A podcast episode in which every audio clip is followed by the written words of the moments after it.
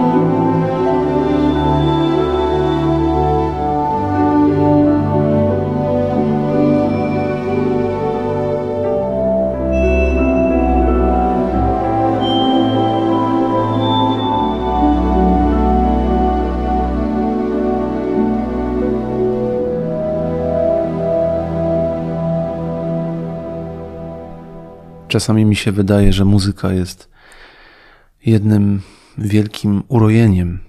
I taka jest właśnie ta muzyka. Ennio Morricone, Lolita on Humbert's Lap z płyty ze ścieżką dźwiękową do filmu Adriana Lina Lolita z 1997 roku. Zaplecze alternatywa Nastrój Las. Drugie wydanie wakacyjne szersze, ponieważ będziemy z Państwem dwie godziny. Będzie gość, e, będzie już zapowiadana e, w mediach społecznościowych Małgorzata Kazińska, reżyserka, teatr, człowiek teatru przede wszystkim i człowiek muzyki. I o tej drugiej sferze będę chciał z nią przede wszystkim porozmawiać, bo ta audycja powstała po to, żeby ukazać przynajmniej rąbek E, różnych tych muzycznych miejsc, których pełno w nas. Czasami sobie nawet nie uświadamiamy. Czasami dana melodia trafia do nas w odpowiednim momencie życia e, i pomaga nam trudy tego życia znieść.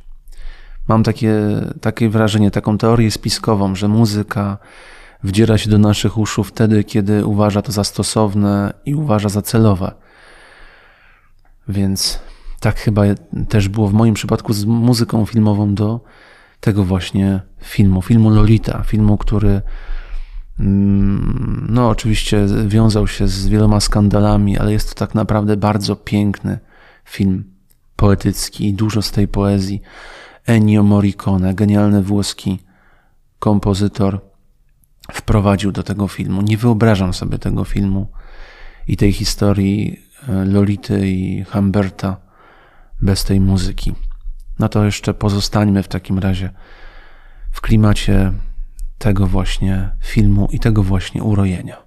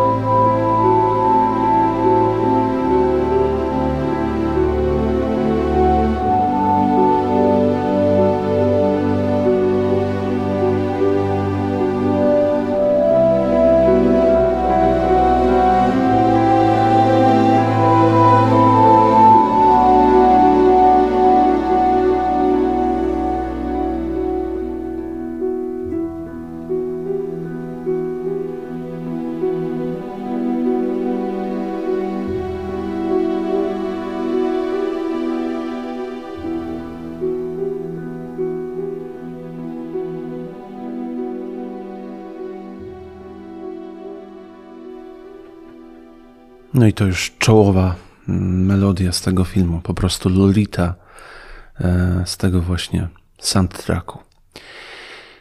97 rok, no to cofniemy się o parę lat wstecz.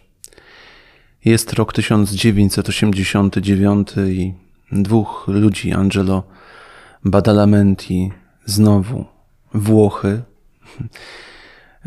darzę wielką, wielką, wielkim uczuciem właśnie ten kraj. Może dlatego też podskórnie trochę zacząłem od muzyki włoskiej, ale muzyka włoska przełamana przez e, amerykańską mm, iskrę, ponieważ Angelo Badalamenti i David Lynch wydali wspólnie płytę, mm, do której zaprosili Julie Cruz.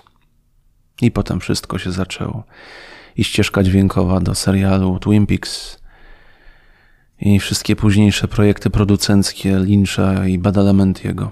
I z takiej płyty Floating into the Night, debiutanckiego albumu Julie Cruz, którego głosu nie da się podrobić.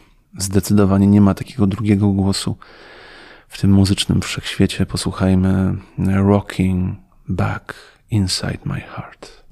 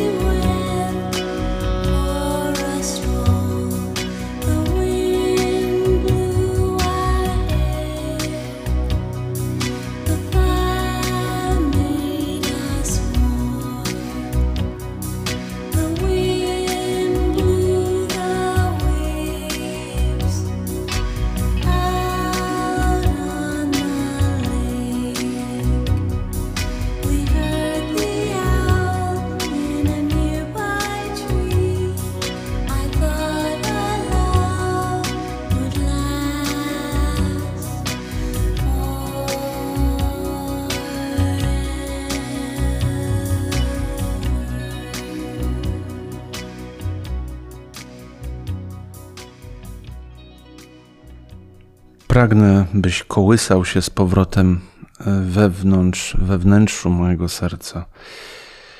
Ogień ogrzewa nas, wiatr tworzy fale na tafli jeziora. Na najbliższym drzewie usłyszeliśmy sowę. Myśleliśmy, że nasza miłość będzie trwać wiecznie. Rocking back inside my heart. Julie Cruz z 1989 roku. A teraz dźwięki z lat 90., do których wracamy ponownie. Dźwięki, które też wierciły się w głowę wielu słuchaczy. I niech teraz wrócą.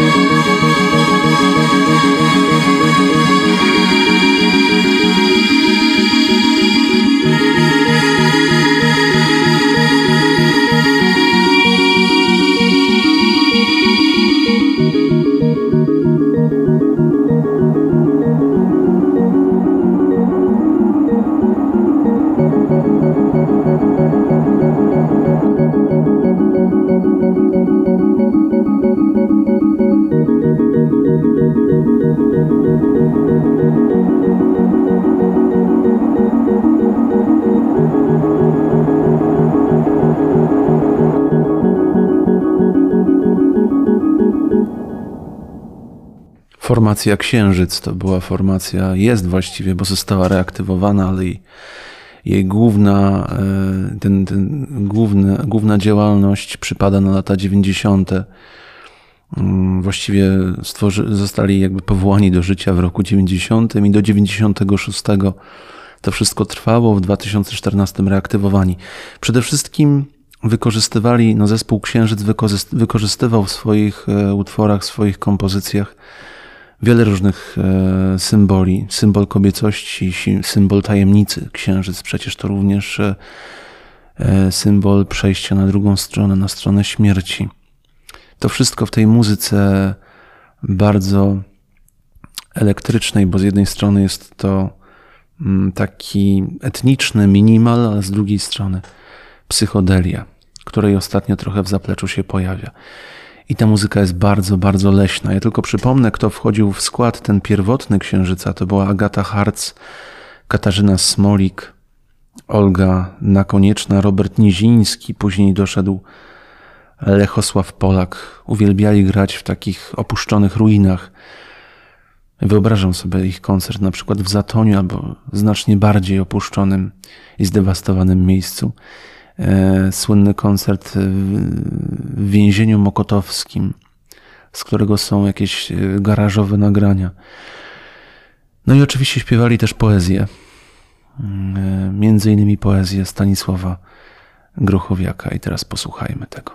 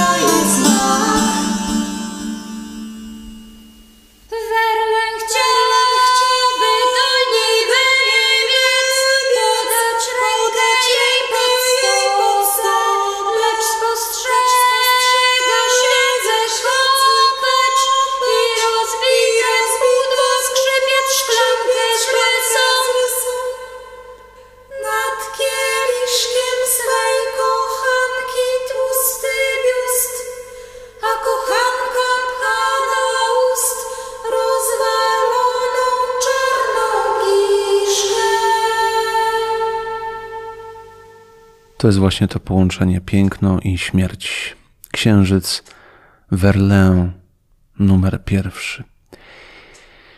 A teraz e, muzyka, którą chciałbym zadedykować. Andrzeju, Andrzeju, jeśli mnie słuchasz, Andrzej jest malarzem, moim serdecznym kolegą, pracowaliśmy razem. E, I myślę, że tak z życzeniem Wszystkiego co najlepsze po prostu. Ta właśnie kompozycja.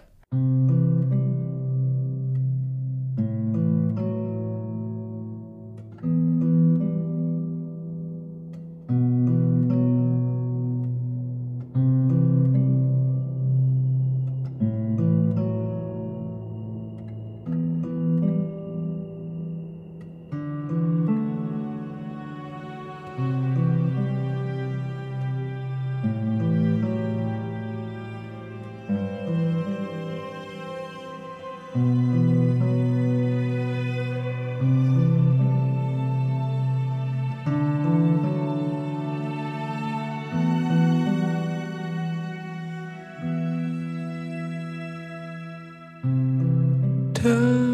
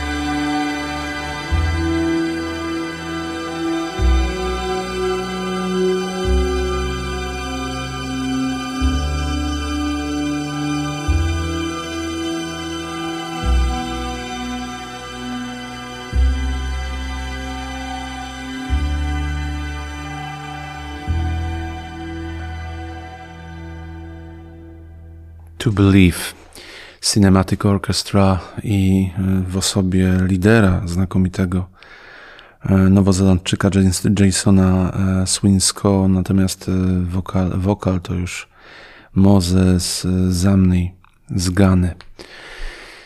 No i tak, piękna płyta, ale ja wracam do dedykacji. Andrzej Borkowski jest, jest malarzem, jest człowiekiem, który właśnie takie, takie utwory muzyczne często y, mi podsyłał, prezentował. Słuchaliśmy tego razem i Andrzeju, jeżeli kiedyś będziesz chciał, to zapraszam Ciebie serdecznie. Wiem, że nie lubisz mówić o malarstwie, nie musimy mówić o, nie musimy mówić o malarstwie. Po prostu możemy porozmawiać o muzyce. I teraz e, coś nowego, właściwie sprzed tygodnia. Piękna kompozycja. Nazywa się Dni. No i posłuchajmy.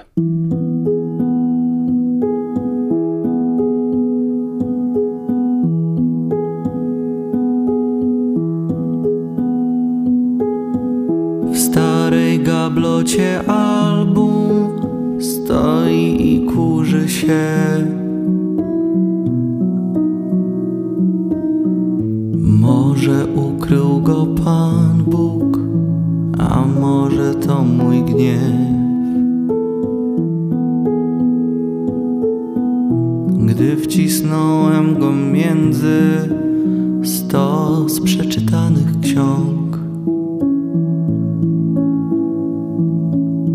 myślałem tylko o jednym, by już nie dotknął mych rąk. Myślałem tylko o jednym, lecz teraz tęsknię do dni, w których się chowałem wiecznie tak jak ty, w których było dużo mniej, lecz miałem sny, w których dom mój nie wygląda tak jak dziś, lecz był.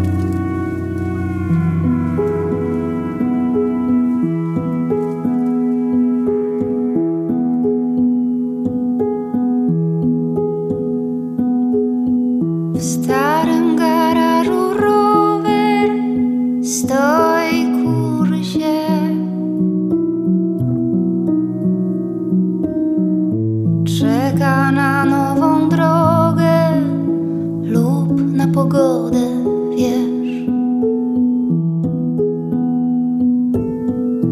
Kiedy ostro zjeżdżałam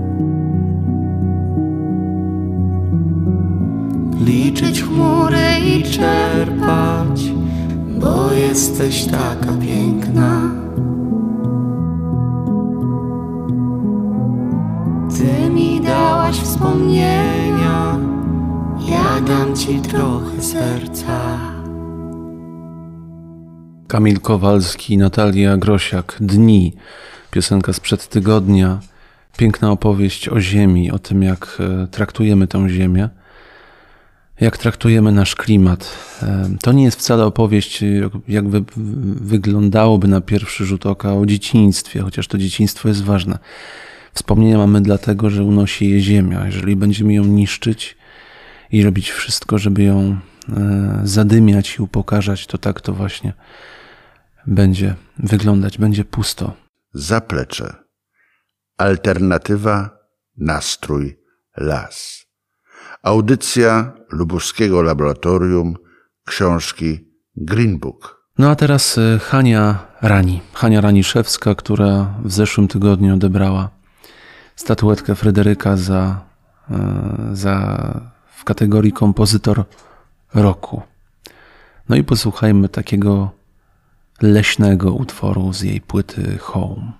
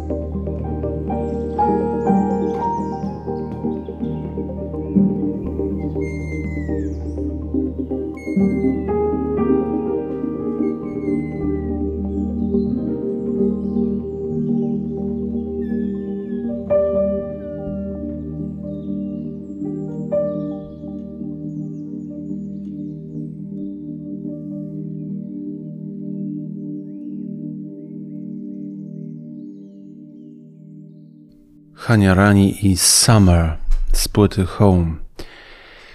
E, no to teraz e, troszkę uciekamy z Polski, ale cały czas e, o polskich kompozytorach myślę. Związana z tym człowiekiem, którego muzyki za chwilę posłuchamy, związana jest z nim bardzo interesująca, trochę smutna historia.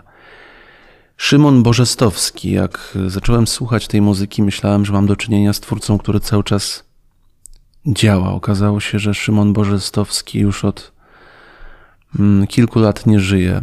Jest to muzyk i kompozytor polskiego pochodzenia z Newcastle, dokąd przeniosła się, e, przenieśli się jego rodzice. Mm, co by o nim powiedzieć? Bardzo szybko podpisał kontrakt z wytwórnią EMI. Mm, słyszano w jego muzyce niesamowity potencjał i no, mogę tutaj mówić o samych najlepszych rzeczach. W pewnym momencie życia e, Szymon Bożestowski zapadł na depresję. Zaczął zamykać się w swoim domu, e, a swoje kompozycje muzyczne poprawiać, poprawiać w programie muzycznym do granic możliwości. Jednym z objawów tej depresji było jakby tworzenie, dążenie do doskonałości, jednocześnie niszczenie później wszystkiego szpitale, leczenie. No i depresja wygrała. W wieku 23 lat odebrał sobie życie. Szymon Bożestowski w przyszłym roku minie 10 lat. No ale dwa lata temu została wydana płyta zbierająca różne jego materiały muzyczne, które po nim e, pozostały. I ten właśnie utwór, e, jeden z nich przed Państwem.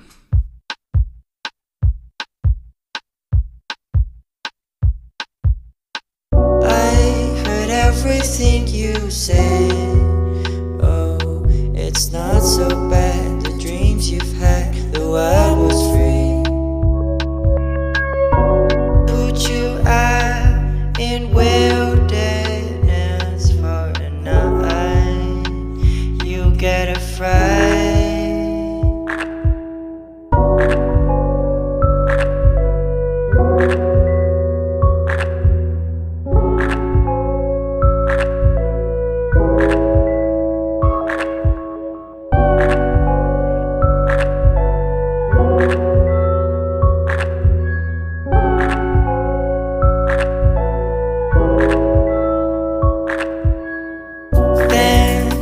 came crashing.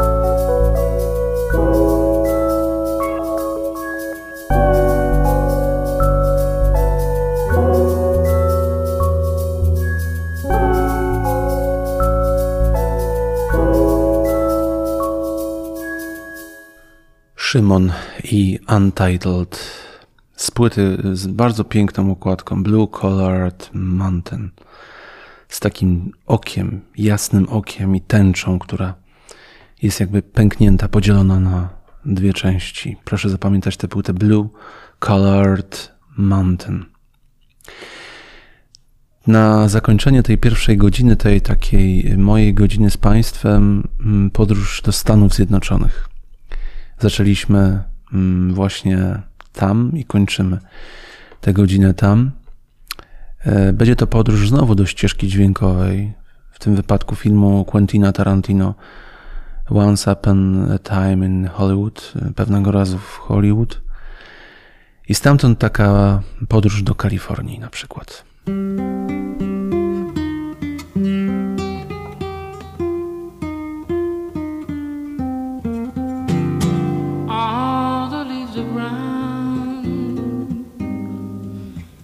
sky is gray. I went for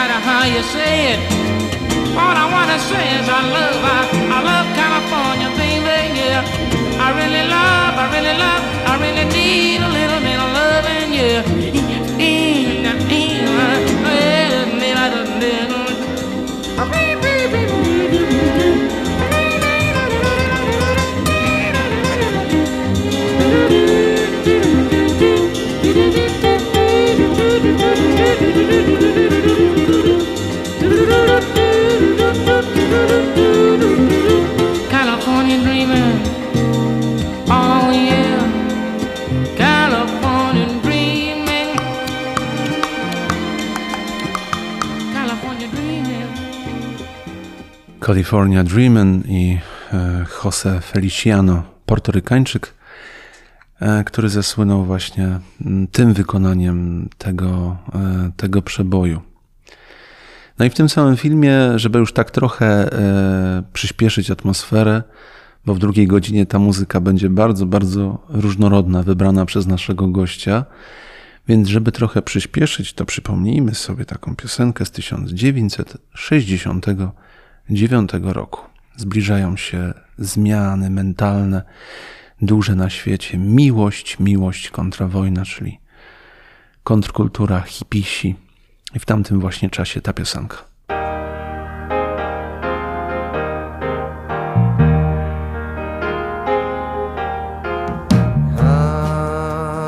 Hot hanging down smelling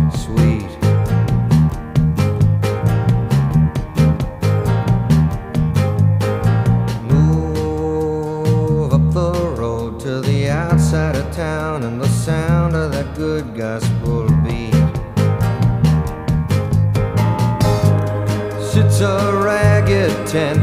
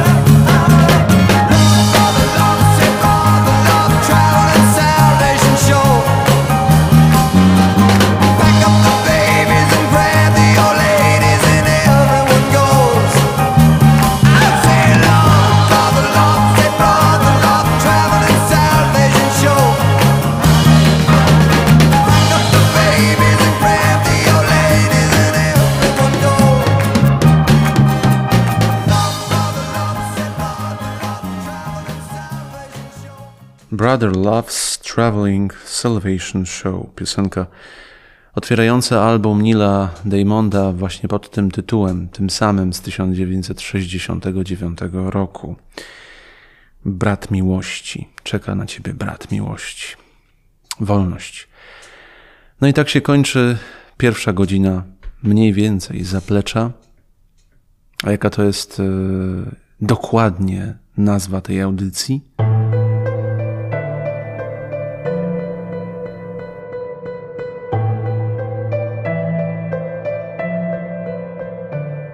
zaplecze. Alternatywa, nastrój, las. I druga godzina e, audycji zaplecze. Alternatywa, nastrój, las, jak przed chwilą przeczytał aktor lubuskiego teatru Jerzy Kaczmarowski. E, świat aktorów, świat teatru to jest e, między innymi świat e, bohaterki tej właśnie godziny zaplecza. My się już trochę znamy, bo studiowaliśmy przez krótki czas razem. I pamiętam taki obrazek Gosia Kazińska przede wszystkim. Dzień dobry, czy dobry wieczór. Tak, bo w zależności od tego, kiedy kto nas słucha, bo to jest e, audycja bardzo mobilna. Pamiętam taki obraz e, ze studiów. Były to studia polonistyczne w Zielonej Górze. E, pierwszy rok, jak człowiek pomyśli, ile to lat temu było, 15 lat temu, to przecież to dla niektórych 15 lat to jest jakby jedna czwarta życia, więc to jest bardzo dużo. To pamiętam taki obraz e, ciebie czekającej na jakieś zajęcia, dosyć podejrzewam nudne, i słuchającej muzyki z telefonu komórkowego. Chyba to był rap, już nie pamiętam. A wtedy sobie pomyślałem, że na pewno muzyka jest y, tym, co ciebie niesie w twoim zajmowaniu się życiem i pracą. Kiedy się zaczęła, kiedy się zaczęła muzyka w twoim życiu? Pamiętasz, masz jakieś wspomnienie związane z, z muzyką, ze słuchaniem jej? Jak to było? Wiesz co, tak daleko jakieś szczególnie z dzieciństwa słuchania, to nie pamiętam. Na pewno tam były jakieś różne piosenki dziecięce, dużo się tego działo, ale myślę, że takim najważniejszym momentem było dla mnie, jak moja najstarsza siostra poszła do szkoły muzycznej e, grać na gitarze klasycznej. I ja uległam niesamowitemu urokowi tej gitary, jak ona grała w pokoju obok. Wszystko słyszałam, jak ćwiczyła.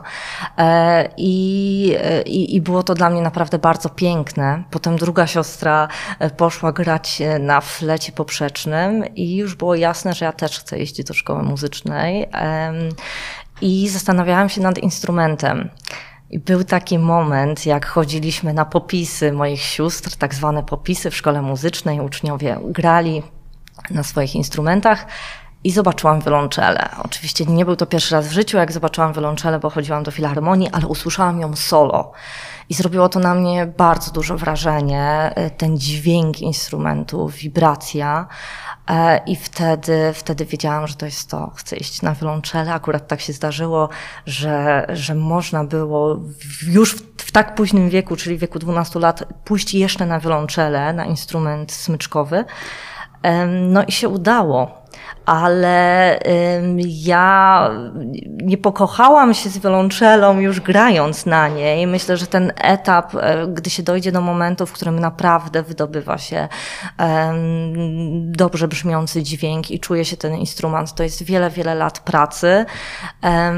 Natomiast e, dlatego ja z tą wiolonczelą po pierwszym etapie się pożegnałam, ale została w moim sercu brzmieniowo i dlatego wybrałam tutaj na pierwszy e, utwór muzyczny e, suite Bacha, e, pierwszą z sześciu suite wiolonczelowych, suite G-dur, ponieważ jest to dla mnie niebywałe, jak solowy instrument może z- umieścić całkowite spektrum muzyki. Po prostu dla mnie ta kombinacja dźwięków jest niezwykła i niesie w sobie delikatność, ale moc, piękno, siłę. To jest też to, czym jest dla mnie Bach e, i myślę, że, że to jest taka podstawa, e, od czego to się zaczęło, jeśli mogłabym tak powiedzieć, chociaż nie będę tutaj mówić, że jako kilkuletnie dziecko słuchałam Bacha. Nie, nie, to, to się wydarzyło później. E, Po raz pierwszy w zapleczu e, Jan Sebastian. Słuchamy.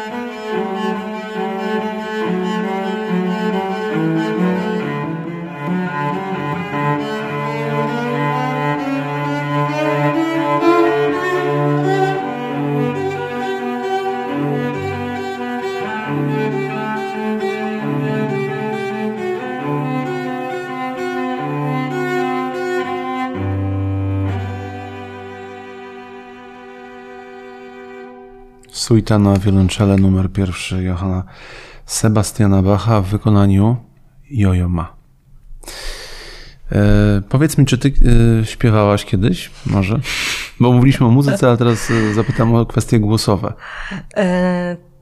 Tak, to znaczy poza tym, że ja grając w szkole muzycznej na wiolonczeli, to też brałam, grałam w orkiestrze e, tam smyczkowej i to uważam też za bardzo duże, istotne mm, dla mnie rozwojowo wydarzenie, ponieważ e, zbliżone to jest do teatru w taki sposób, że jesteś jednym trybikiem, e, ale wpływa to na całość. Nie występujesz tam solowo, jesteś jedną z, z w tym wypadku, jednym z instrumentów, ale razem tworzycie pewną całość i to jest bardzo ważne, w, jakiej, y, z jaką jakością gra każda z osób.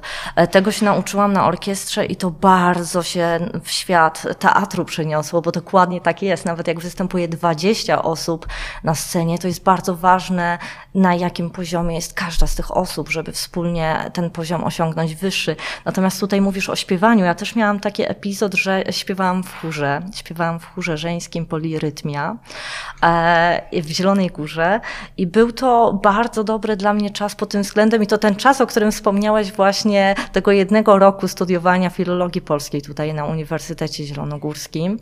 Em, I to był bardzo ważne dla mnie połączenie z muzyką, ponieważ ta wibracja ciała, mówiliśmy o wibracji wiolonczeli, wibracji dźwięków, a tutaj wibracja ciała i twojego głosu jest również bardzo ważnym takim somatycznym narzędziem i mi potem brakowało tego. Brakowało mi fizycznie tej wibracji śpiewania i, i zauważyłam, jak bardzo to jest ważne właśnie też e, w, w teatrze i jak dla aktora tym aparatem całym jest jego ciało, w tym właśnie jego głos i jego dźwięk. Em, no i tutaj można by dużo opowiadać na ten temat. Wchodzimy właśnie na pole teatru w moim życiu. E, Wybrałaś oczywiście kilka utworów. E, Przyznam szczerze, że, szczerze, że rozstrzał jest ogromny, bo to są bardzo różne kompozycje. Zaczęło się e, właściwie z samego jądra klasyki, a teraz em, trochę filmowo, bo jednak e, ja sam się na tym łapię i w pierwszej godzinie zaplecza w sumie to wyszło, że utwory, do których sięgam, dlatego do nich sięgam, ponieważ one się pojawiły gdzieś w ścieżce, w ścieżce dźwiękowej, że to jest jakby 60% kompozycji muzycznych, które, które przywołuję, pojawiły się już gdzieś. To znaczy nie znam ich ze źródła, ale znam ich z, jakby z soundtracków. U ciebie jest podobnie, czy, czy jak to było? E, tak, e, bo tutaj przechodzimy do muzyki film, filmowej, która jest dla mnie bardzo ważna, ponieważ my też w teatrze czerpiemy inspiracje z filmów tutaj, jeśli chodzi właśnie o to, jak funkcjonuje muzyka w filmie, dźwięk. E, oczywiście można przełożyć analogicznie na teatr, to też są różne rzeczy, ale tutaj jest bardzo dużo inspiracji. E, ja poznałam ten film, który powstał w 1972 roku bardzo późno. Ponieważ dopiero na studiach właśnie e, na reżyserii miałam taką przyjemność, że, że ten nasz wydział, taki dość świeży reżyserii na Wydziale Lalkarskim, e, powstał w takiej kompilacji z, z Akademią Muzyczną i Akademią Sztuk Pięknych we Wrocławiu i e, równolegle byli kształceni u nas trzech reżyserów, a na Akademii Muzycznej kompozytorzy, na e, Akademii Sztuk Pięknych scenografowie i my razem uczyliśmy się pracować wspólnie, uczyliśmy się tego rzemiosła i bardzo dobrze wspominam właśnie zajęcia z profesorem Zbigniewem Karneckim, e, kompozytorem właśnie do wielu filmów, do spektakli, muzyki do wielu filmów, do spektakli teatralnych. E, i on pokazywał nam właśnie i przed, między innymi pokazał nam właśnie kabaret i, i jak właśnie muzyka może funkcjonować e, w filmie. Bardzo dużo różnych rzeczy oglądaliśmy i o nich rozmawialiśmy, natomiast wtedy zrozumiałam, że te szlagiery z kabaretu, które znamy, też są tłumaczenia, bardzo często śpiewane, jak są wyrwane z kontekstu nabierają zupełnie innego znaczenia, natomiast w filmie to było niesamowicie skomponowane, jak właśnie główna bohaterka, która jest aktorką, piosenkarką i występuje wieczorami na scenach kabaretu dla publiczności e, i jakie dramaty dzieją się w jej życiu osobistym, a jakie tak naprawdę dzieją się w ogóle w życiu społecznym w tamtych czasach w Niemczech, w których faszyzm do, dochodzi do głosu. E, i zaczynają się dziać bardzo niebezpieczne ruchy społeczne. E, i, i, i cały czas kontrastowanie tego świata w środku, w, w kabarecie ze sztucznymi światłami e, i z publicznością, a tego, co się dzieje na zewnątrz, na ulicach, tego, co się dzieje w prywatnych życiach bohaterów, e, bardzo na zasadzie kontrastu i, i niesamowite dla mnie było właśnie uchwycenie tego, że, że można bardzo przekornie pokazać, czyli tutaj y, puścimy piosenkę właśnie znane po polsku właśnie, że życie kabaretem jest, e, a i, i, i tak to jest lekko śpiewane. W filmie Liza Minnelli wychodzi z uśmiechem na scenę i, i właśnie się uśmiecha przed tą publicznością i śpiewa taką skoczną, żywą piosenkę, natomiast dopiero co się działy bardzo trudne dla jej bohaterki sytuacje w życiu. I myślę, że to właśnie tak w życiu jest, że te gorzkie chwile e, potrzebujemy też kontrastować z takimi e, e, lekkością i myślę, że i myślę, że to jest właśnie też klucz, w którym, w którym się staram też właśnie budować spektakle, żeby im bardziej o jakichś poważnych, trudnych tematach mówimy, tym bardziej też lekko i z przymrużeniem oka je pokazywać, bo i tak ich trudność jest, jest dla nas ciężka życiowo, mhm. a, a sztuka pomaga nam i zrozumieć w trochę inny sposób, zobaczyć, e, nabrać do tego dystansu, ale też wyciągnąć zupełnie inne emocje. Także bardzo staram się tego poszukiwać i ten film był dla mnie e, naprawdę bardzo pod tym względem wzbogacający i bardzo często do niego wracam, zwłaszcza właśnie jeśli chodzi o budowanie scen, czyli to, co się dzieje przed, z jaką sceną jest skontrastowane, z jaką muzyką i, i jak można na tym kontraście naprawdę bardzo dużo osiągnąć. Dużo by mówić na temat e, roli sztuki w przełamywaniu historii i, i tym, co tak naprawdę na koniec zwycięża bo każdy musi dokonać własnej jakiejś reasumpcji, ale fajnie by było kiedyś w ogóle porozmawiać e, z aktorami, e, jeżeli by na to oczywiście się zgodzili, którzy przeżyli e, jakieś trudne rzeczy w życiu, którym umarła, nie wiem, bliska osoba i w ten sam dzień musieli wieczorem zagrać jakąś farsę. To jest ciekawe, bo z jednej strony oczywiście zawód, E, które trzeba wykonywać, ale z drugiej, jak to wszystko w sobie poukładać, jak, jak, jak zapomnieć i wydobyć siebie, drugiego siebie. To jest, e, to jest ciekawe. A my słuchamy tej lekkości Lajzy Minelli z filmu Kabaret, piosenka Kabaret.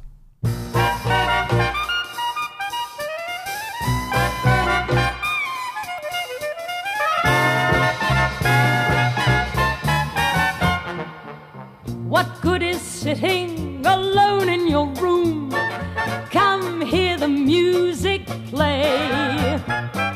Life is a cabaret, old chum. Come to the cabaret. Put down the knitting, the book, and the broom. It's time for a holiday.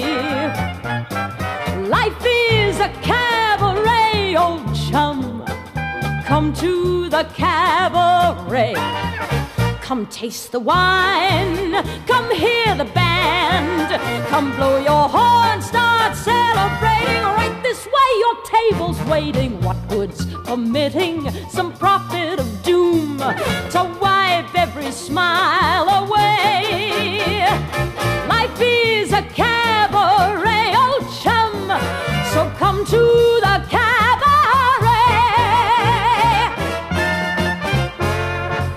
Used to have this girlfriend known as Elsie, with whom I shared four sordid rooms in Chelsea.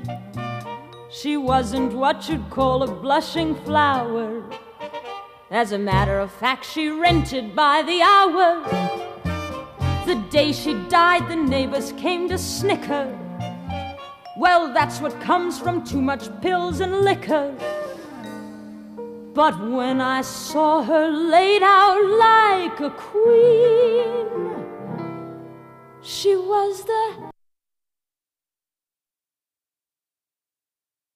happiest corpse I'd ever seen. I think of Elsie to this very day.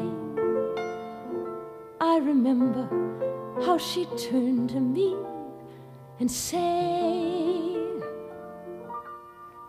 What good is sitting all alone in your room? Come, hear the music play. Life is a cabaret, old chum. Come to the cabaret.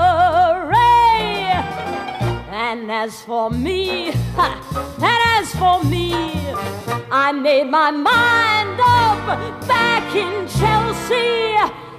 When I go, I'm going like Elsie. Start by admitting from cradle to tomb. It isn't that long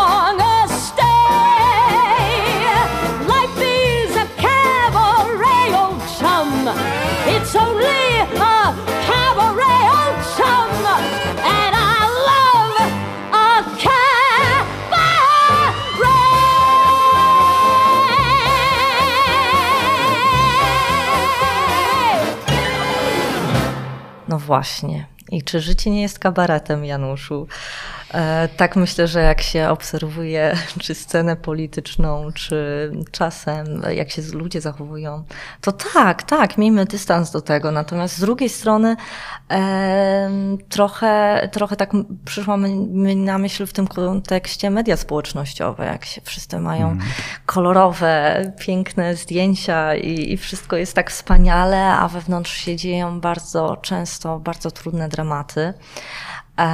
No, ale to są oczywiście mm, prywatne sprawy. Tutaj, jak wspomniałeś o tych aktorach, myślę, że wiesz, że to działa w dwie strony, że dla osób zajmujących się czynnie sztuką, czyli właśnie na przykład aktorów, bycie na scenie jest dniem powszednim. To jest 8 godzin dziennie prób, to są spektakle i to się jest zamkniętym w tym budynku i to życie wydaje się wtedy jest tym właściwym, prawdziwym życiem i się wychodzi z niego, takie symboliczne wychodzenie z tych zamkniętych, ciemnych sal, e, gdzie nie ma okien, nagle wychodzisz i widzisz nagle wiosna, e, straciłeś poczucie czasu, I, I już nie, nie, nie zauważyłeś, że drzewa i kwiaty zakwitły. E, I, I to jest, myślę, że to jest takie sprzężenie. To dz- działa w dwie strony i że tak samo artyści potrzebują sztuki, jak i sztuka artystów. Tak. To jest takie, rzeczywiście teraz mi, jak ty powiedziałaś o tym wyjściu z teatru, czy wyjściu z teatru, wyjściu z kina, ale wyjście z teatru jest y, bardziej takim wyraźnym odczuciem, bo teatr zazwyczaj jakoś pachnie, jest to często zapach, bo ja tak mam, że do jakiego teatru nie pójdę, to każdy teatr ma swój zapach. Pamiętam, że jeden teatr w ogóle mi bardzo pachniał, schody na, tym właśnie teatrze, pachniało jakimś sosem grzybowym. Jak miałem, jakbym z czymś skojarzyć, to właśnie tak ten teatr pachniał. I rzeczywiście wyjście z takiego, z takiej synestezji, z, tych, z, tego, z tego zapachu, z tej ciemności, jest jak wyjściem w ogóle niewidomego z, z choroby to ja bym, że nagle jest tak, tak jak mówisz, jest wiosna, jest w ogóle jakieś, jakieś inne życie, jest, jest taka e, zwyczajna rzeczywistość. E, o tym teatrze będziemy trochę za chwilę jeszcze więcej mówić. E, bardzo teatralny jest ten film, o którym za chwilę powiemy, z którego to filmu puścimy mm, jeden utwór. Mm, w ogóle bardzo taki kreowany film. Nie każdemu to mogłoby pewnie odpowiadać, ale jeżeli zderzymy to z osobowością artystyczną tej kobiety, no to, no to wyszła, wyszło coś, e, coś niecodziennego. Björk teraz.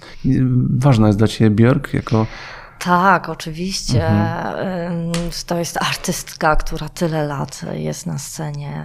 Bardzo, bardzo zasłuchiwałam się w jej utwory, w jej bardzo ciekawą drogę artystyczną, bo to też jest niesamowite, że ona tak różne albumy stworzyła.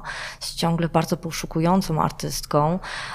Tak, właśnie każdy album, jest przełamaniem poprzedniego. Każdy album jakby robi z zupełnie inną e, linią producentów i to jest jakiś pomysł. Dokładnie i też myślę ludzi, z którymi współpracowała, że to też było bardzo ciekawe, było widać, że nagle brała zupełnie innych artystów do współpracy e, i, i tworzył się zupełnie inny album, oczywiście zawsze z jej charakterystycznym głosem, z jej poszukiwaniami. Natomiast tutaj ten film, bo oczywiście mówimy o Tańcząc w ciemnościach Larsa von Triera, e, jest dla mnie bardzo ważny z tego względu właśnie jak funkcjonuje również w nim muzyka. E, muzyka jest pewnego rodzaju narratorem, e, opowiada o świecie wyobraźni, opowiada właśnie o tym świecie, do, do którego główna postać, która ma bardzo takie trudne życie, bardzo powszednie, bardzo ciężki chleb, e, trudne życie, samotnie wychowuje syna i, i pracuje ciężko fizycznie w fabryce. Dla niej ten świat muzyka, musicalu jest ucieczką, jest właśnie odbiciem od tej, tej, tej szarości um, rzeczywistości e, i, i ona um, traci no czy traci, no, no właśnie ona tak jakby balansuje sobie ten trud życia, tą bardzo wybujałą wyobraźnię, muzyką, um, wpada w transy um, śpiewania, grania, um, wszystko jej gra dookoła i to jest właśnie ten utwór, I, nie, bo ja jeszcze myślałam o, o innym. I've, seen, I've it seen, it all. Tak, tak. E, też bardzo ciekawe tutaj, jeśli chodzi o utwór, jeśli chodzi o tekst. Natomiast, co jest istotne, w tym filmie to jest zrobione tak, że właśnie tak jakby te piosenki były wejściem w jej głowę i zobaczeniem alternatywnej wizji świata, co by było, gdyby ludzie tak jak w musicalach nagle zaczynali tańczyć i śpiewać. Mhm. E, o tym, co ich gryzie, również o tym, co jest piękne, o tym, nad czym się zastanawiają i nagle ten cały świat dookoła sprzyja i zaczyna śpiewać, tańczyć, jak w Disneyu. Mhm. E, i, e, I przy tak tragicznym tragicznej historii jest to naprawdę niesamowicie opowiedziane. Wiesz co, to jest, e, bo tam jest taki dialog, e, kiedy mężczyzna ją pyta, ale widziałaś, nie wiem, Niagarę, wodospad. A ona mówi, to dla mnie nie ma znaczenia, widziałam wodę i to mi wystarczy. To jest taka, taka, taki rodzaj epifanii, który się w tej właśnie bohaterce odbywa. Ale dzisiaj w pierwszej godzinie wspominałem młodego artystę, 23-letniego e, Szymona, który tworzył muzykę Polaka mieszkającego w Wielkiej Brytanii, który zamykał się Jakby zupełnie inne podejście niż Björk w tym filmie, bo zamykał się w czterech ścianach, żeby komponować swoją muzykę i w pewnym momencie życia zdiagnozowano u niego depresję wynikającą w dużej mierze z tego, że on tą muzykę tak cyzelował, tak poprawiał, że po prostu nie mógł z tego wyjść. Nie mógł nigdy kliknąć tego enteru i powiedzieć, że to już jest koniec, to już jest skończony utwór. E, no niestety, smutny, smutny koniec e, życia Szymona, który sobie z tym wszystkim nie poradził i to się zakończyło samobójczą śmiercią, ale na szczęście te niektóre fragmenty muzyczne z jego twórczości pozostały. Tak tutaj zupełne odwrócenie. Bardzo różne imiona ma mm, pasja muzyczna. Czasami może się przeradzić, przerodzić po prostu w chorobę. Oczywiście, jak wszystko. To mhm. samo myślę mam, mamy ze sztukami różnymi, malarstwem i aktorstwem.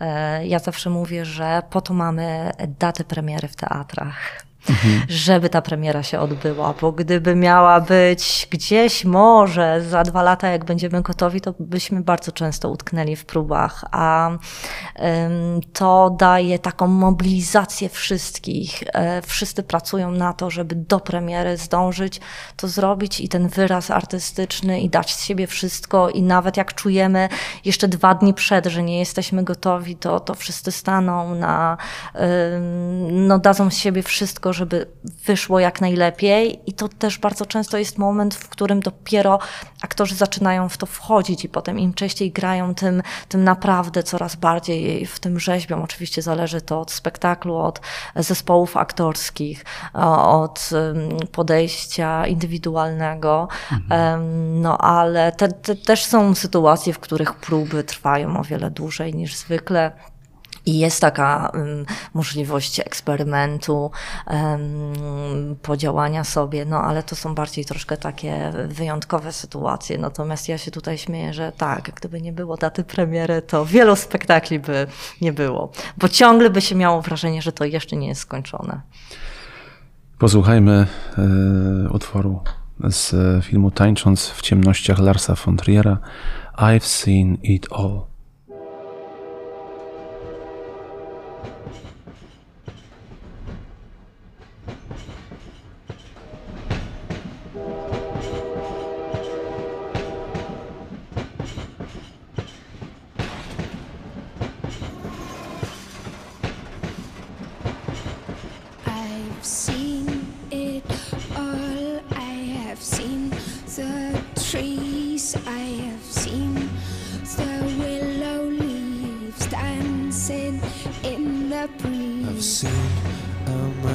killed by his best friend, and lives that were over before they were spent. I see.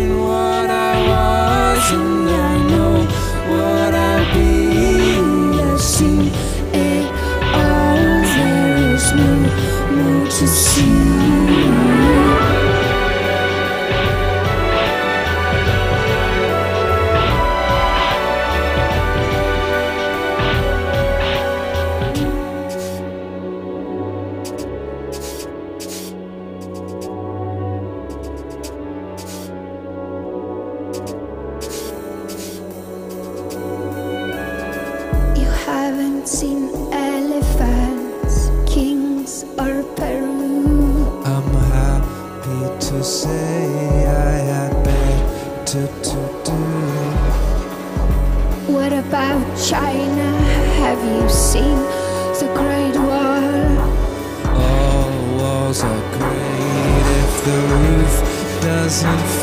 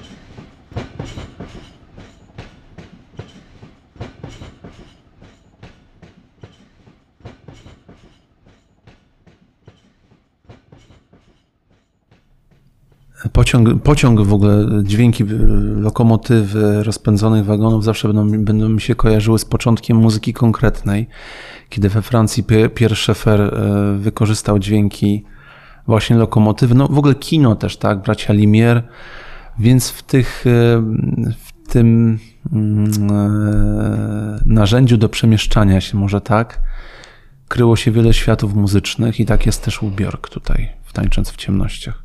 Tak, też w tym filmie, ja wcześniej tak wspomniałam się, mm, zamieszałam trochę ze scenami, bo jeszcze myślałam wizualnie o scenie innej, w której, w której, która dzieje się w fabryce, w której pracuje postać grana przez Bjork i ona e, i z tych dźwięków maszyn też jest stworzona cała muzyka i, i w pewnym momencie wszyscy inni pracownicy zaczynają tańczyć i śpiewać z nią, między innymi nawet Catherine Deneuve. E, i, i, i, i, tak, i, tak sobie mm, pomyślałam, bo my też e, tutaj z Januszem prowadzimy sobie e, rozmowy w trakcie słuchania utworów i tak wspomnieliśmy o tym, że te filmy i ścieżki dźwiękowe do nich są naprawdę wielkie, ale też się zastanawiam, ja niektóre oglądałam tyle lat temu, że nie wiem, jak bym je odebrała teraz, natomiast ścieżka dźwiękowa z tych filmów pozostała ciągle ze mną i, i, i ciągle do niej wracam. E, No a jestem ciekawa, jakbym odebrała film, czy byłabym w stanie obejrzeć w całości, czy może je- jednak niektóre sceny. E, No ale ja tutaj trochę patrzę właśnie pod takim kątem, gdy takim kąt- kątem, pod kątem inspiracji, gdy ja pracuję nad nowym spektaklem i myślę właśnie, jak ta muzyka ma w nim działać, jak budować e, sceny, sytuacje i jak rozmawiać z kompozytorem.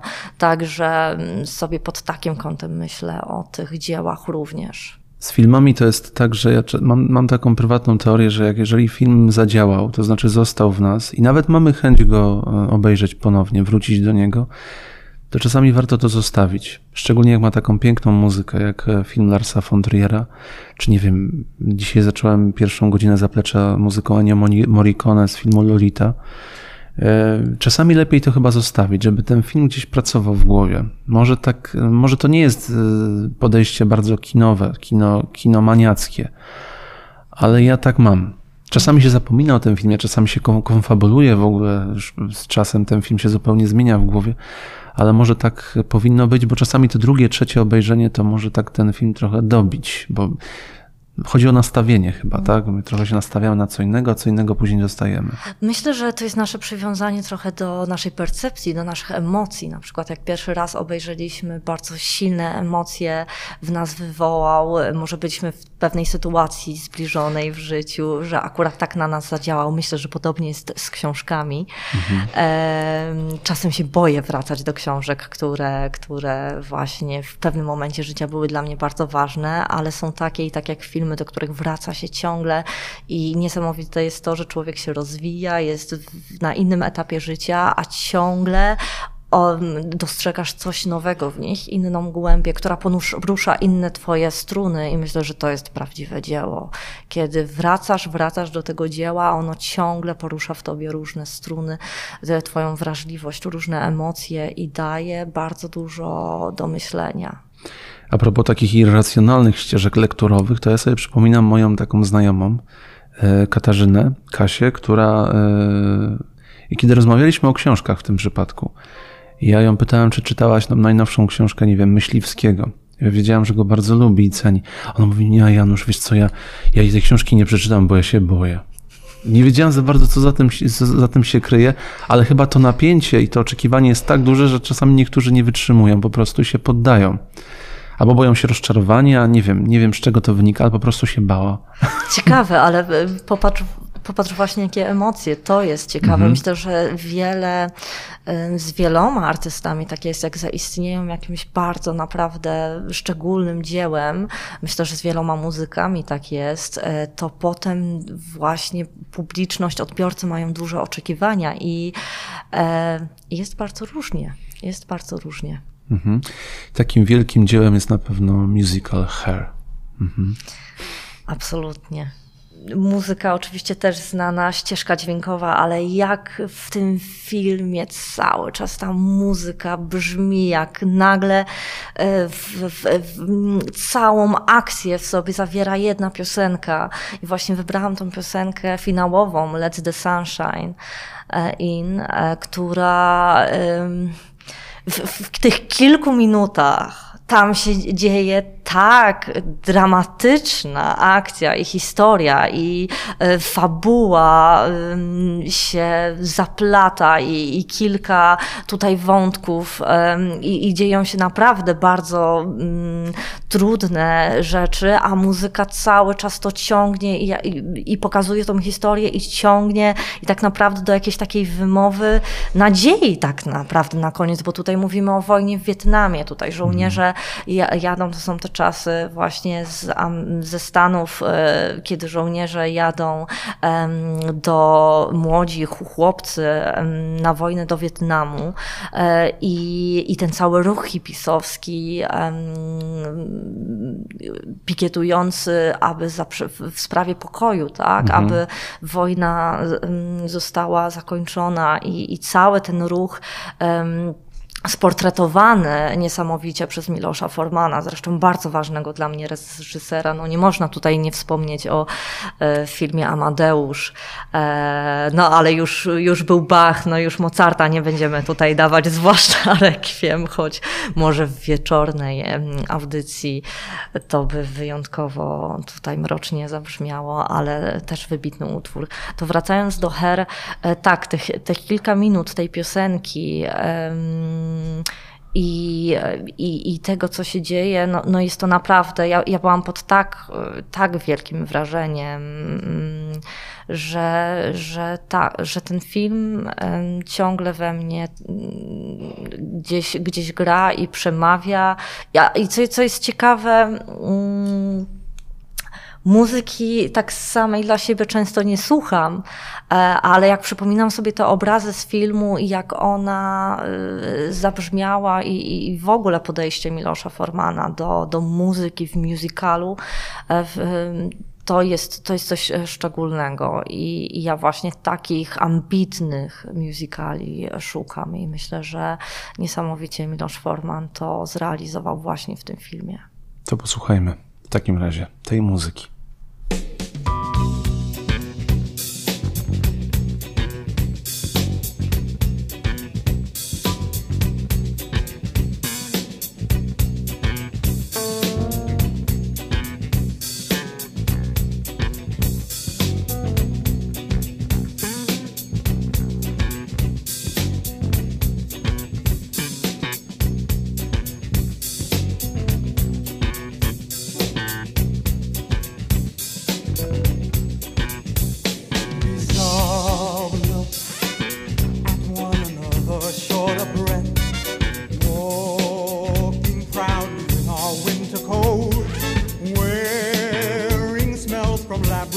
he's facing a dying.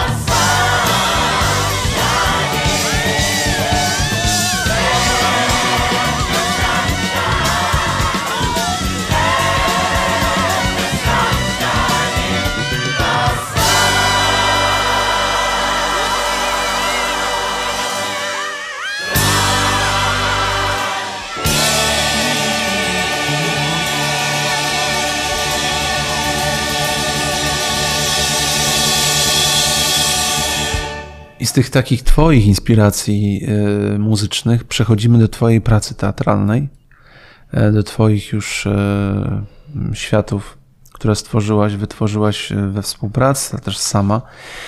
Powiedz mi, o czym pogadamy? Co na początek? To ta współpraca, myśmy o niej trochę już parę razy rozmawiali, bo ja się wychowałem na, na, na, na spektaklach Teatru Modrzejewski w Legnicy, więc może o tym byśmy przez moment porozmawiali. Tak, oczywiście z, z, wielką chęcią, zwłaszcza, że tutaj chciałam najbardziej rozmawiać o tych muzycznych spektaklach, gdzie ta muzyka jest bardzo istotna i tutaj dokładnie będzie to spektakl Spójrz na nią e, na podstawie wierszy Anny Podczaszy, który został zrealizowany w teatrze w Legnicy, Teatrze Modrzejewskiej.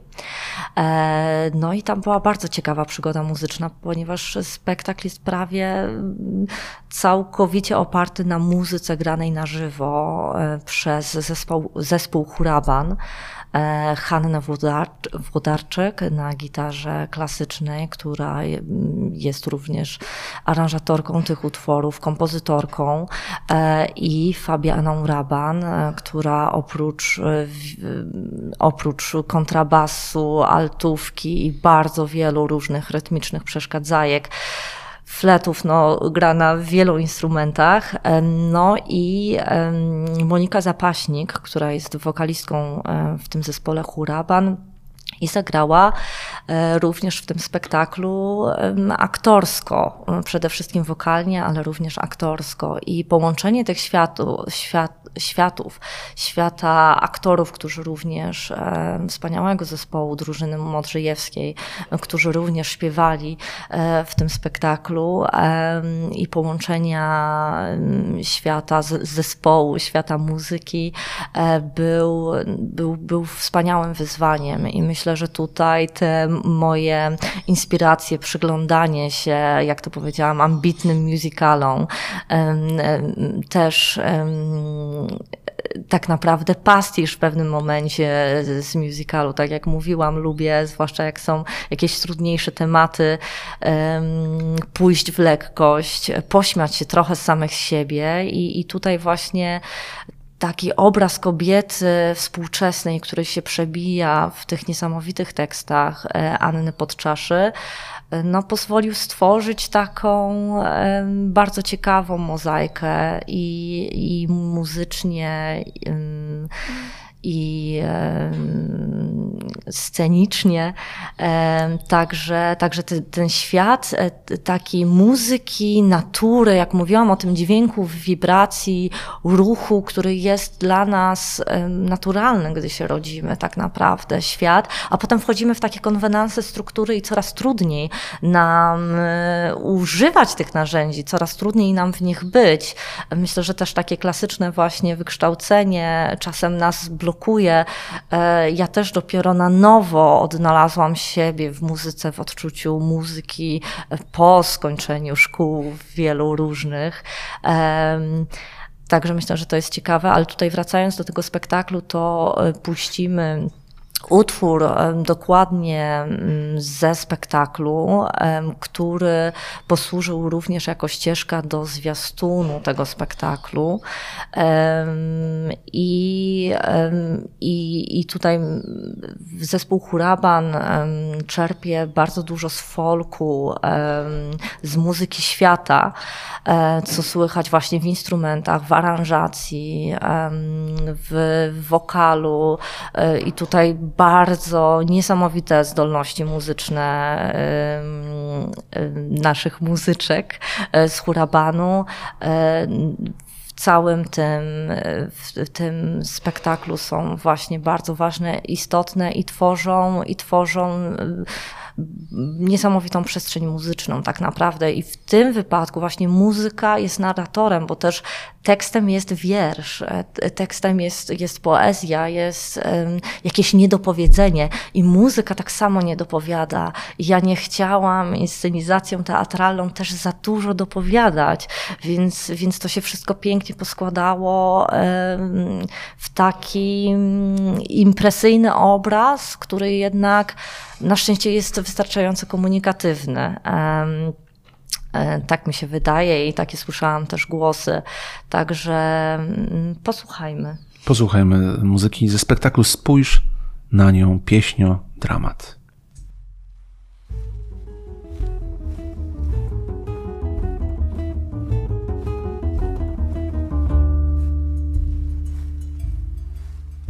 Gdzie jest studnia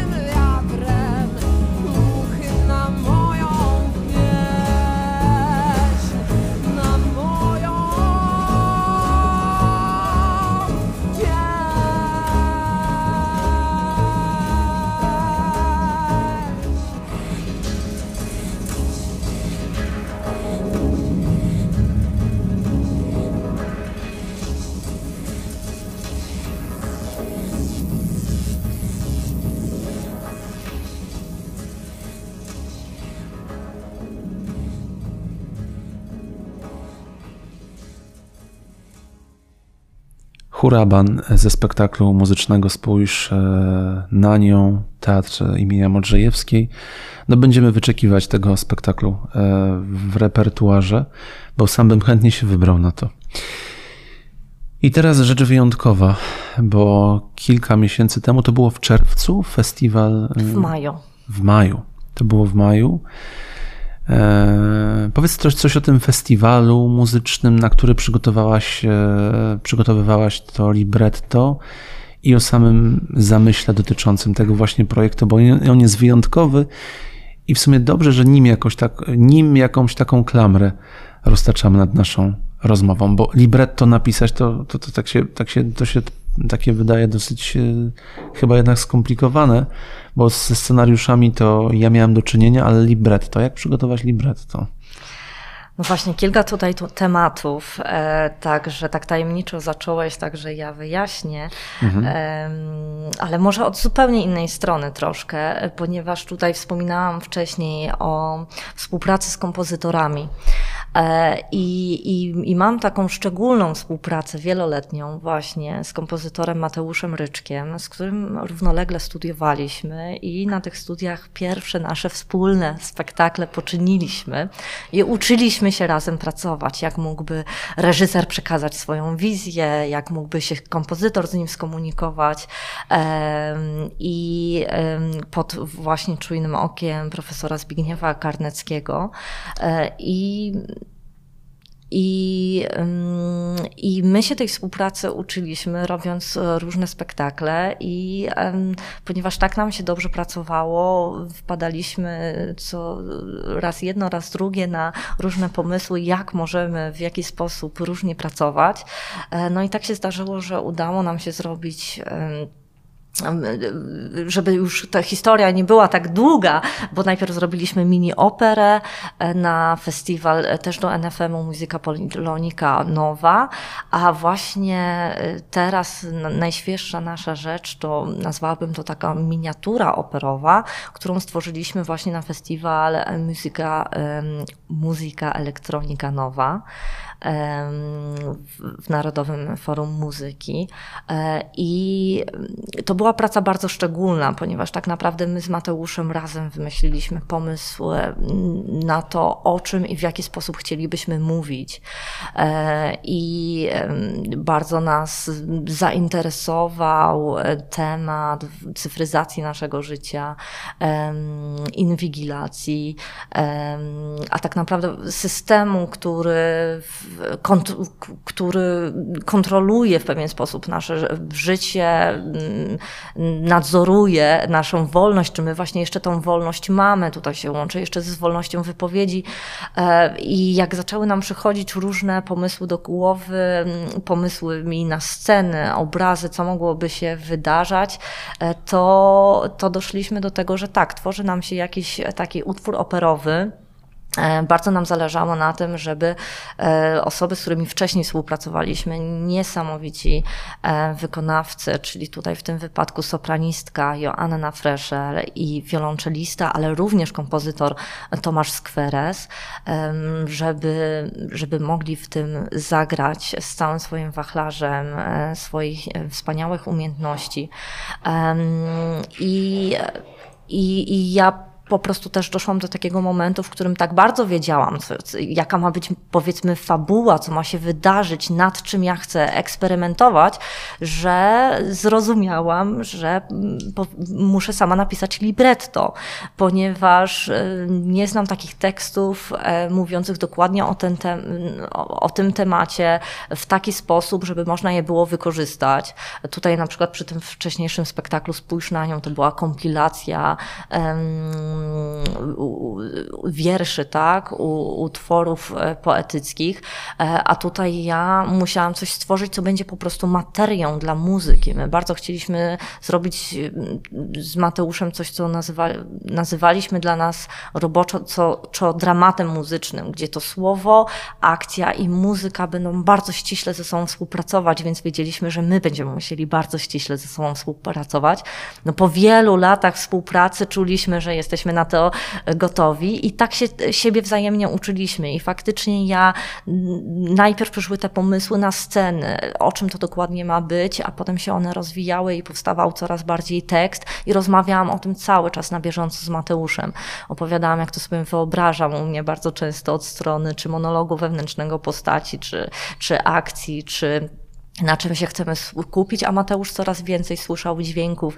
Też wiedzieliśmy, Mateusz bardzo mm, dobrze operuje elektroniką e, i, i, i jak doszliśmy do tego, że jedną z postaci mógłby być właśnie komputer, system, e, no to poczuliśmy, że, że to jest absolutnie pole, to jest też bardzo dobre pole do stworzenia konfliktu dramaturgicznego e, i, i do konfliktu muzycznego, no i zaczęliśmy się bawić całym tym światem i, i tak, w takiej ścisłej współpracy powstał tekst, a e, Mateusz e, potem napisał muzykę i i, i, I to była zupełnie inna współpraca niż w teatrze, bo jednak do spektaklu, jak jest tworzona muzyka, to ona jest na drugim planie, a tutaj muzyka jest na pierwszym planie. Mhm. E, i, I tutaj ja też już nauczona, wiedziałam, że muszę za, zaufać e, kompozytorowi i jego wizji, jego wizji muzycznej. Ja mogłam powiedzieć, co ja czuję dramaturgicznie, co powinno się wydarzyć. Zresztą tam też się bawimy pastiszem, e, bardzo świadomie różnymi stylami, ale oczywiście cała muzyczna ekspresja należała do świata muzycznej wyobraźni Mateusza Ryczka, jego autorskiej muzyki i ja do ostatniej chwili tak naprawdę nie wiedziałam, jak to będzie brzmiało. E, mhm. Więc potem dopiero się zaczęła już praca z, z wykonawcami e, i, i to była dla nas bardzo ciekawa i rozwijająca podróż. Wspominałaś na końcu taka krótka dygresja e, związana z cyfryzacją i z tym, że jesteśmy coraz bardziej jej poddani. I to jest straszne, bo no z jednej strony ten podcast, którego Państwo słuchają, jest takim dzieckiem trochę tego czasu. Dokładnie. A z drugiej strony marzę trochę za takim czasem, kiedy wszystko nie było takie sprawdzalne poprzez, nie wiem, Wikipedię, Google Mapy. Kiedyś jechałem autobusem, autobus się zepsuł i ja w tym samym momencie dostałem informację, nie wiem, na które autobusy mogę się przesiąść. I o takich rzeczach mówię. Krzysztof Kieślowski w filmie Dekalog 1 przywołuje scenę, e, kiedy komputer, to jest w ogóle długa historia związana z tym dekalogiem, ale tam umiera po prostu jego dziecko, pod którym się załamuje lód. A przecież komputer wyliczył, że ten lód powinien utrzymać nie dziecko, tylko olbrzyma. I ten ojciec wraca do tego mieszkania i ten komputer cały czas jest włączony i pokazuje cały czas jeden migający komunikat I'm ready. To jest przerażająca scena. Mam, mam, mam wrażenie, że Kieślowski w tym momencie, aż mi się, nie wiem, na samą myśl o tym filmie, o tej scenie, e, jakiś taki lęk mnie przeszedł, bo przepowiedział chyba coś, coś strasznego, co nas teraz wszystkich dotyka. A co ty starałaś się ująć właśnie w tym dramacie? Dokładnie. Myślę, że z jednej strony to jest coś strasznego, boimy się tego, ciarki nas przechodzą. Jest to motyw od bardzo wielu lat e, w wielu filmach, e, spektaklach, o tej właśnie technologii co kiedy ona nam, kiedy zaczyna żyć własnym życiem mhm. E, i, kiedy to my przestaniemy ją sterować, a, a, a ona to bierze w swoje ręce, powiedzmy. E, także jesteśmy w bardzo ciekawych czasach i ja właśnie, właśnie temu chcieliśmy się przyjrzeć. Oczywiście też z, z przymrużeniem oka, e, ja się śmieję, że to na, scenariusz napisało samo życie, ale ale dla mnie bardzo ważnym takim motywem przyświtającym był, były cały czas y, y, bardzo ważne pytania, kim jesteśmy, skąd przychodzimy i dokąd zmierzamy. E, I myślę, że w kontekście postępującej technologii e, tego XXI wieku, że są to nadal bardzo szalenie istotne pytania. Jestem tym takim niedopowiedzeniem w tym półzdaniu. E, kończymy 17 zaplecze. Moim gościem była Małgorzata Kazińska, reżyserka teatralna, człowiek teatru, e, którą bardzo inspiruje muzyka, która coraz bardziej zmierza właśnie w muzyczną stronę wyrażania siebie. Dziękuję bardzo. Dodam tylko, że e, przesłuchamy fragmentu, oczywiście jednej ze scen z tej miniatury operowej Login Instatu na Scendi.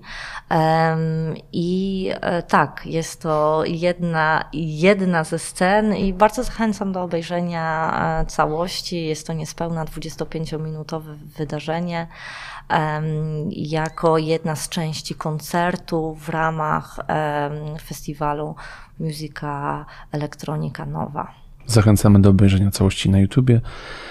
No i do usłyszenia za e, jakiś czas, chyba tak, 10 września następny raz usłyszymy się właśnie w tej audycji. Janusz Łastowiecki i Małgorzata Kazińska. Dziękujemy. Dziękuję.